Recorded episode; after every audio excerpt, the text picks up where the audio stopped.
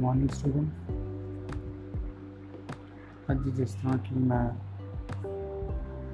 ਤੁਹਾਨੂੰ ਪਹਿਲਾਂ ਵੀ ਦੱਸਿਆ ਸੀ ਕਿ ਜ਼ੂਮ ਐਪ ਇੰਸਟਾਲ ਕਰ ਲਓ, ਤੁਹਾਨੂੰ ਲੌਗਇਨ ਕਰ ਲਓ। ਮੈਨੂੰ ਉਮੀਦ ਆ ਕਿ ਤੁਸੀਂ ਜ਼ੂਮ ਐਪ ਇੰਸਟਾਲ ਕਰ ਲਈ ਹੋਣੀ ਆ ਤੇ ਲੌਗਇਨ ਕਰ ਲਈ ਹੋਣੀ ਆ।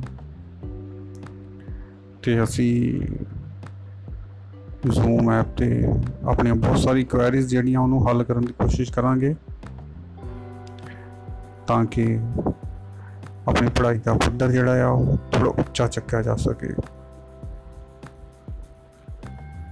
ਜ਼ੂਮ ਐਪ ਸਾਨੂੰ ਫੇਸ ਟੂ ਫੇਸ ਕਨਵਰਸੇਸ਼ਨ ਦੀ ਪਰਮਿਸ਼ਨ ਦਿੰਦੀ ਹੈ ਜਿਸ ਨਾਲ ਕਿ ਅਸੀਂ ਟੀਚਰ ਦੇ ਰੂਬਰੂ ਹੋ ਕੇ ਟੀਚਰ ਨੂੰ ਕੁਝ ਕੁਐਸਚਨ ਪੁੱਛ ਸਕਦੇ ਹਾਂ ਉਸ ਕੋ ਆਪਣੇ ਡਾਊਟਸ ਕਲੀਅਰ ਕਰ ਸਕਦੇ ਹਾਂ, ਜਿਹੜੇ ਕਿ ਬਹੁਤ ਜ਼ਰੂਰੀ ਆ।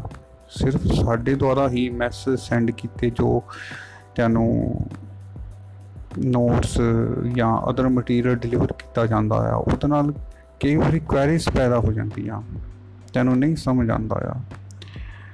ਪਰ ਅਗਰ ਅਸੀਂ ਫੇਸ ਟੂ ਫੇਸ ਕਨਵਰਸੇਸ਼ਨ ਕਰਦੇ ਹਾਂ, ਤਾਂ ਫਿਰ ਉਹ ਕੁਐਰੀਜ਼ ਜਿਹੜੀਆਂ ਉਹਨੂੰ ਹੱਲ ਕੀਤਾ ਜਾ ਸਕਦਾ, ਕਿਉਂਕਿ ਜੇ ਉਹ ਇੱਕ ਕੁਐਰੀਜ਼ ਹੁੰਦੀ ਆ, ਉਹ ਕਈ ਵਾਰੀ ਕਈ ਬੱਚਿਆਂ ਦੀ ਕੁਐਰੀਜ਼ ਹੁੰਦੀ ਆ। ਤਾਂ ਉਹਨੂੰ ਅਸੀਂ ਕਲੀਅਰਲੀ ਅਸੀਂ ਕਰ ਸਕਦੇ ਆ ਸੋਲਵ ਵੈਸੇ ਵੀ ਜਦੋਂ ਅਸੀਂ ਟੀਚਰਸ ਨਾਲ ਕਨਵਰਸੇਸ਼ਨ ਕਰਦੇ ਹੁੰਦੇ ਆ ਲਾਈਵ ਕਨਵਰਸੇਸ਼ਨ ਦੇ ਵਿੱਚ ਸਾਨੂੰ ਕਾਫੀ ਕੌਨਫੀਡੈਂਸ ਆਉਂਦਾ, ਸਾਨੂੰ ਫੀਲ ਹੁੰਦਾ ਕਿ ਅਸੀਂ ਟੀਚਰ ਕੋਲੋਂ ਪੜ੍ਹ ਰਹੇ ਹਾਂ।